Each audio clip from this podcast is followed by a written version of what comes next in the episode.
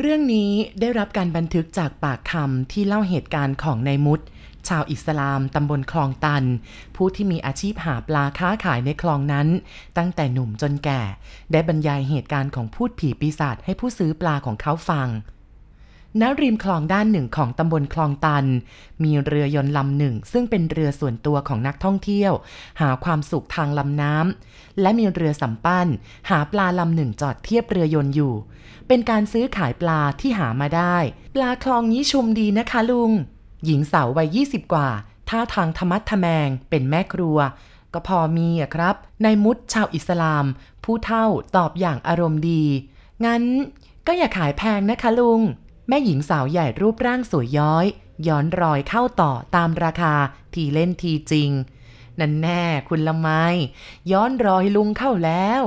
ชายหนุ่มอายุไล่เลี่ยกับแม่สาวพูดให้ขบขัน คนในเรือยนต์ก็พลอยหัวเราะไปด้วยเพราะต่างมองดูการซื้อปลาของคุณละไม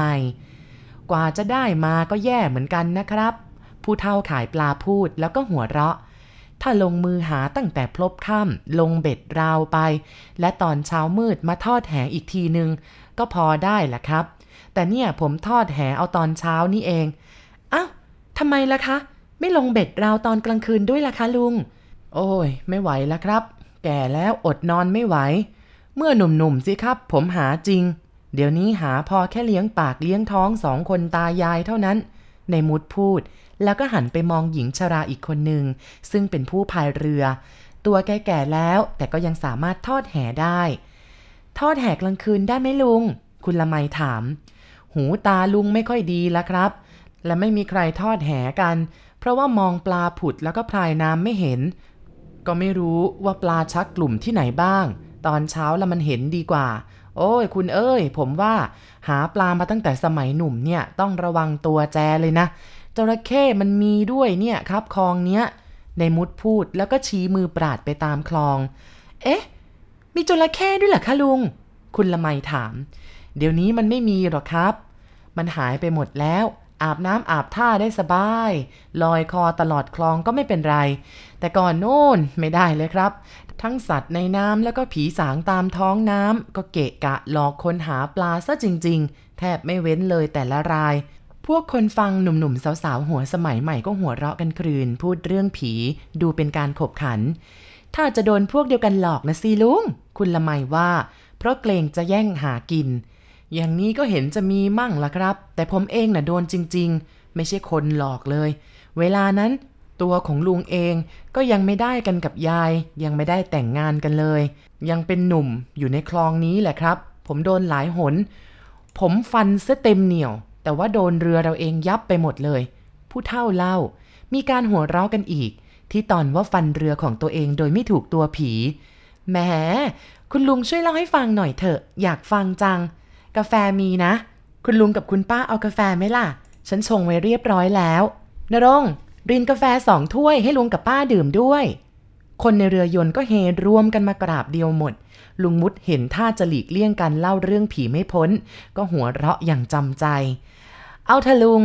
กุ้งเนี่ยฉันซื้อหมดสำหรับปลาก็เอาบ้าง พอดู ซื้อไปแจกกันกินนะคะเล่าเรื่องเลยลุงไม่ต้องห่วงเรื่องของการขายนะ ลุงมุดแล้วก็เมียยิ้มอย่างโล่งใจและสบายใจ เอาอีตอนที่คุณลุงยังเป็นหนุ่มอะแล้วก็ตอนลงเบ็ดนะ เดี๋ยวฉันจะรอฟัง วันนั้นลูกค้าผมชาวบ้านนี่แหละครับ เขาจะทำบุญกัน เขาก็บอกว่าอ่าให้ผมเนี่ยไปหาปลาไว้ตั้งแต่หัวค่ำก็ตกลงว่าตอนเช้าเป็นส่งปลาแล้วก็กุ้งให้เขาทัน ผมก็จัดแจงเอาสวิงช้อนลูกกุ้งฝอยไว้เยอะแยะทีเดียว เป็นเหยื่อเกี่ยวเบ็ด เอ๊ะ ใช้เหยื่อลูกกุ้งเหรอคะลุง ครับ นักหาปลาก็ต้องอัดยายซื้อขนมยายครับ ลุงมุดแกรับกาแฟไป แล้วก็ส่งกาแฟนั้นให้กับคุณยาย เพื่อให้คุณยายได้จิบกาแฟบ้าง การลงเบ็ดราวของผม ผมชอบวางทุ่นลอยเป็นแถว แล้วก็ทุ่นนั้นมันก็จะมีกระดิ่งไม้ไผ่ ก็เกราะนี่แหละครับ เวลาปลากิน เกราะมันก็จะรัวกรงเกรงกรงเกรงเราก็จะรู้ว่าปลามันกินเบ็ดมากแล้วก็น้อยตามเสียงเกราะ ถ้าน้อยเกราะมันก็จะดังน้อย ถ้าลงเกราะดังกราวไปหมดแล้วครับ เที่ยวนั้นแหละหลายตัวนัก ผมวางเบ็ดไว้ตั้งแต่เย็นโพล้เพล้ตั้งแต่หัวสุเหร่าโน่น ไปจนสุดท้ายบ้านโน่น ลิบลับ พอตกค่ำเท่านั้นแหละครับ เกาะรัวละสิผผมถอยเรือออกจากตลิ่ง ลงมือกู้เบ็ด แต่ไม่มีปลาติดเลยสักตัว ผมก็แปลกใจ แต่ว่าเหยื่อถูกกินหมดเลยนะครับ ผมก็เลยโทษเจ้าเกราะของผมเองว่ามันหลอกลวงผม มันถูกลมพัดแรงมันก็รัว แต่เอ๊ะไอเหยื่อหมดเนี่ยครับปลามันคงกินแล้วหลุดไป แต่ก็ประหลาดใจนะว่าทำไมมันหลุดหมด ทั้งที่มีเบ็ดจำนวน 50 ตัว น่าจะเหลือบ้างสักตัวสองตัว แต่ผมก็นึกไปมือก็เกี่ยวเหยื่อไป ตกลงวางเบ็ดไปอีก แล้วก็เป็นไปดังนี้แหละครับ ถึงสามคราว กู้เปล่าๆ ผมเดือดใจนักหาปลามาตั้งแต่เด็กจนหนุ่มก็ไม่เคยแพ้ปลาเลย ข้าจะโดนหลอกเข้าละสิคุณลุง ผีมันเขย่าเหรอ คุณละไมพูด ไม่รู้สิครับ ตอนนั้นผมไม่สงสัยอะไรเลย โทษว่าตัวเองช้าไปเกราะดังแล้วพายเรือเข้าไปกู้ช้า ปลามันก็เลยหลุดหมด ผมด่าโชคของตัวเอง แต่ก็ทนทำการทำงานไปจนเกือบสามทุ่ม เอ ทีนี้สิ ปลาติดเยอะเชียว ปลาขาวตัวโตๆเนื้อปลาอ่อนใหญ่ๆ ปรากฏอีก ผมก็เวียนกู้เบ็ดเกี่ยวเหยื่ออย่างอ่อนใจ พอสี่ทุ่มก็ได้ปลาราวๆร้อยกว่าตัวครับ พอส่งลูกค้าเขาแน่ละทีนี้ก็นึกในใจ แต่ว่าในตอนหนึ่งที่กำลังเกี่ยวเหยื่ออยู่ ผมก็ได้ยินเสียงแว่วจากท้องเรือที่ใส่ปลาไว้มันดังกรวบ คล้ายกับอะไรขบเคี้ยว ผมก็เลยหันไปดู ก็เห็นแต่ปลามันดิ้นอยู่ตามระเบียบของมัน เสียงอะไรอะลุง ไม่รู้สิครับ มันดังหลายหนครับ ผมเหลียวไปก็ไม่มีอะไร ผมก็พายเรือมาจอดริมตลิ่ง มันก็ยังคงดังอีกกรวบกรวบเหมือนเสียงใครหยิบอะไรมาเคี้ยว ผมก็เลยต้องหยิบตะเกียงมาส่องดู เอ๊ะปลาตัวเล็กๆ หายไปตั้งหลายตัว มันมีปลาขาวใหญ่อยู่ตัวหนึ่งมันดิ้นกระดิกตัวนิดๆ และปากมันก็ขยับอยู่ ท้องมันกลางเชียวครับ ยังไงกัน ไอ้ปลาขาวจะกินปลาตัวเล็กเหรอคะ คุณละไมถาม พร้อมกับเบิกตาโพลง ไม่รู้สิครับ ไม่เคยเห็นอะไรแบบนี้มาตั้งแต่เกิดเลย ถ้าปลามันจะกินกันมันก็ต้องกินอยู่ในน้ำมันถึงจะกินกันได้ ถ้ามันอยู่บนบก มันจะกินกันได้ยังไง แต่เอ๊แล้วปลาเนื้ออ่อนตัวย่อมๆหายไปหลายตัว หรือว่ามันจะกระเสือกกระสนเข้าไปอยู่ใต้กระดาน พอนึกอย่างนี้แล้วก็หายข้องใจ แล้วก็ทั้งว่าไอ้ปลาขาวมันนอนเฉยๆ แต่ว่ามันขยับเหงือกของมันหยุบหยับอย่างปลาธรรมดาที่ขึ้นบก ก็ระบายอากาศตามเรื่องของมัน ผมก็วางตะเกียงไว้ พอเสียงเกราะดังอีก ผมก็ออกเรือไปกู้เบ็ดอีกตามเคย คราวนี้เนี่ยมันก็ดังกรวบกรวบอีก ผมก็เลยรีบส่องไฟดู โอ้ คุณครับ คราวนี้เห็นกับตาเลย แกพูดแค่นี้ก็ทำตาพอง ไอ้ข้าวมันกำลังคาบปลาเนื้ออ่อนคาปากอยู่เลยแหม้ผมนี่โมโหจัง หยิบพวยตีเส้นอนเงียบไปเลย โอ้โห มันร้ายจริงครับ ขึ้นมาอยู่บนบกแล้วยังกินกันอีก แกพูดอย่างหน่าขัน แต่ไม่มีใครหัวเราะอย่างแรกๆ แล้วยังไงอีกอะลุง ชายหนุ่มถาม พอผมเห็นมันตายผมก็ถอนใจ ผมก็ทำงานของผม คราวนี้ก็ได้ไอช่อนบ้าง ปลาแมลงผู้บ้าง ปลากระไดบ้าง ผมหายเสียดายปลาเนื้ออ่อนทำการเกี่ยวเหยื่ออีกตามเคย เกี่ยวแล้วก็ถอยเรือเลื่อนไปอีกทุ่นหนึ่ง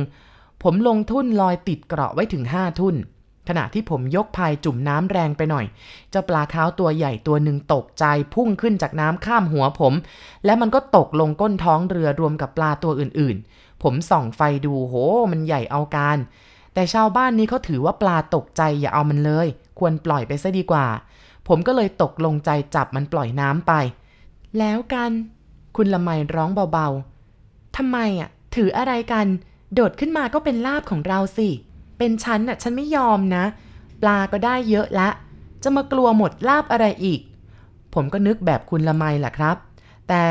ทำไมรีบปล่อยไปก็ไม่ทราบเหมือนกัน แต่ว่าเอาอีกแล้วสิคุณ เสียงดังกรวบกรวบนี่ก็ดังอีก ผมรีบจับตะเกียงแล้วก็เปิดกระดานเรือบางตอนดู เผื่อว่าจะมีปลาค้าวตัวโตอื่นๆ มันกินปลาอีก แต่ก็ไม่มีอะไร แกก็ยกถุงกาแฟขึ้นดื่มรวดเดียวหมดแก้ว แล้วก็พูดต่อ ผมชักรำคาญใจ เห็นว่าได้พอแล้วก็เก็บเบ็ดเอาทุ่นขึ้น รวบเบ็ดเก็บ ปลาที่ติดเบ็ดก็ปลดลงท้องเรือไป พอเก็บอะไรหมดแล้ว ผมก็ปล่อยให้เรือลอย มวนบุหรี่ตองแห้งสูบให้สบายใจอ้อ ผมลืมบอกไปว่าตามธรรมเนียมการหาปลาเนี่ยเราทำการกู้เบ็ดปลดเบ็ด เราจะต้องนั่งพายอยู่ตอนหัวเรือ ใช้พายของเราที่ชำนาญคัดวาด คล้ายๆ มีคนถือท้ายอีกคนนึง ถ้าเราพายตอนท้ายอย่างเรือธรรมดา เราทำการปลดปลาเกี่ยวเหยื่อไม่ถนัดครับหหัวเรือมันจะเบนซ้ายเบนขวา เราทำการไม่สะดวกจึงต้องพายทางหัวเรือ วิธีอย่างเนี้ยพวกหาปลาพายเป็นแล้วก็คล่องทุกคนครับ แกพูดไปก็มวนบุหรี่ไป เอาอย่างนี้ไม่ลุง ชายคนหนึ่งถาม และชูซองบุหรี่ชิกาเรตให้ดู โอ้ ขอบใจครับ อย่างผมไม่สูบไม่ถึงใจครับ แกปฏิเสธแล้วก็พูดไป อีตอนผมพายเรือกลับบ้าน ก็พายอยู่ทางหัวนั่นแหละครับ ขี้เกียจกลับลำ เสียงดังกรวบกรวบมันก็มาอีก แต่ผมคร้านจะเหลียวดู คิดว่าประเดี๋ยวก็คงถึงบ้าน พบตัวไหนกินอีกก็สังหารให้ตายซะก็หมดเรื่องไป ผมพายฝ่าความมืดไป หลีกกอสวะบ้างเป็นตอนตอนตาก็คอยระวังไอ้เข้อยู่เหมือนกัน เพราะหามยามร้ายพายไปเกยมันเข้า ถ้ามันขึ้นมาลอยอยู่ก็ลำบาก ผมคลำดาบดูเป็นเรียบร้อยก็สบายใจ เจอเข้าก็ขอฟันให้จังหนับละ เข้เป็นเข้สิวะ มัวเกรงกลัวมันก็หากินไม่ได้ ในคลองนี้ไม่มีใครทานผมหรอกครับ เรื่องหา คนอื่นๆ พอดึกเข้าเขาก็ไม่ออก ก็กลับบ้านกันหมด ไม่มีใครหาปลาเจอกันนักเหรอคะลุง คุณละไมถาม อ๋อ อยู่กันคนละเขตครับ เขตใครเขตมัน เขารู้ละว่าเราอยู่ทางนี้ เขาก็ไม่มาลงซ้ำที่กัน นี่คุณครับ ในระหว่างที่ผมพายกลับนะ มันมีเสียงประหลาดเกิดขึ้น มันเป็นเสียงคนพูดแว่วๆว่า เนื้อมันหวานหอมกลมกล่อม ผมก็พายมาเรื่อยๆ มองดูซ้ายทีขวาที มันมืดมาก ไม่เห็นมีเรือแพ ใครจะออกที่ใดบ้างก็ไม่รู้ ผมก็พายมาเรื่อยๆ อีกประเดี๋ยวก็จะถึงบ้านอยู่แล้ว เสียงนั้นก็ดังขึ้นอีกแล้วก็ดังอยู่ข้างหลังผม คล้ายๆจะเป็นในเรือเราตอนท้ายนั่นเอง เนื้อมันหวานหอมกลมกล่อม ผมก็หันหน้าไปอย่างรวดเร็ว ตะเกียงปกติวางไว้เบื้องหลังเพื่อไม่ให้ตาพร่าเวลาพายเรือ พอผมเหลียวไปก็พบเจ้าของเสียงจะครับ มันเป็นใครก็ไม่รู้ มาอยู่ในเรือผมกำลังถือปลาอยู่ในมือ เราจังหน้ากัน ไอ้คนนั้นก็ยิ้มเก้อเก้อแล้วก็พูดว่า เนื้อมันหวาน ผมใจหายวูบเลย ไม่ฟังแล้วทีนี้ ผมคว้าดาบได้ทิ้งพายแล้วโดดเข้าฟันเต็มเหนียว ไอ้นั่นโผจากเรือผมไปคล้ายกับบินได้เหมือนนก ผมสับเอาเรือของตัวเองเบ้อไปเลย ผมเสียวไปหมดทั้งตัว รู้สึกว่าหัวโตเท่ากระบุง จะร้องให้ใครช่วยก็ไม่มีสองข้างคลองเขาก็นอนกันหมด บ้านห่างๆกันมีแต่ป่ากับทุ่งโล่ง ผมนี่จ้ำไม่คิดชีวิตเลยครับ นั่งพายอยู่ทางหัวเรือวิ่งอู้เลย โอ้แย่แล้ว แล้วทำยังไงต่อลุง ชายหนุ่มอีกคนหนึ่งถาม ผมเข้าคูบ้านแล้วก็เอะอะเรียกคนบนบ้าน พอเขาตื่นมา ผมค่อยใจชื้นบังเอิญที่บ้านผมเนี่ยไม่ค่อยนอนกันในบ้าน นอนกันตามชานเรือนบ้าง ตามโรงข้าวบ้าง ผมเล่าให้เขาฟังปากคอสั่น โอ้ย โดนอย่างนี้แย่แล้วครับผมอะแล้วเรื่องปลาล่ะ มีอยู่บ้างไหม คุณละไมถาม ก็อยู่บ้างครับ แกตอบแล้วก็โคลงหัว เคราะร้ายครับคุณละไม พอรุ่งเช้าผมเอาไปให้ที่บ้านที่เขาว่าไว้ และเล่าเรื่องโดนผีหลอกให้เขาฟัง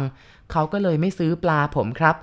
เอ้าทำไมล่ะครับ ชายหนุ่มอีกคนถามเกือบพร้อม ๆกัน เขาบอกว่าปลาเหลือกินจากผีแล้วเขาไม่เอา เวรกรรมจริง ๆ ครับ ผมหมดกำลังใจเลย กลับไปบอกพวกบ้านให้เขาพายไปขายที่ตลาดก็เลยได้เงินมา พวกในเรือยนต์ถอนใจกันเสียงเฮือกไปหมด ชีวิตของคนหาปลาคนเดียวกลางดึก ก็น่าเห็นใจอย่างที่คุณลุงเล่า คุณละไมพูด แล้วหันหน้าลงมองกุ้งกับปลา กุ้งฉันเหมาหมดนะ แต่ปลาเนี่ย ฉันขอปลาช่อนแล้วก็ปลาเนื้ออ่อน นอกนั้นลุงไปขายต่อเถอะ เมื่อมีการนับตัวปลาและตกลงราคา จ่ายเงินจ่ายทองกันแล้วเรียบร้อย ต่างคนก็ต่างผละออกจากกัน วันหลังพบกันอีกนะลุงชายหนุ่มว่าแล้วก็สั่งคนเรือให้เดินเครื่อง เพื่อจะเดินทางเที่ยวกันรอนแรมต่อไปอีกข้างหน้า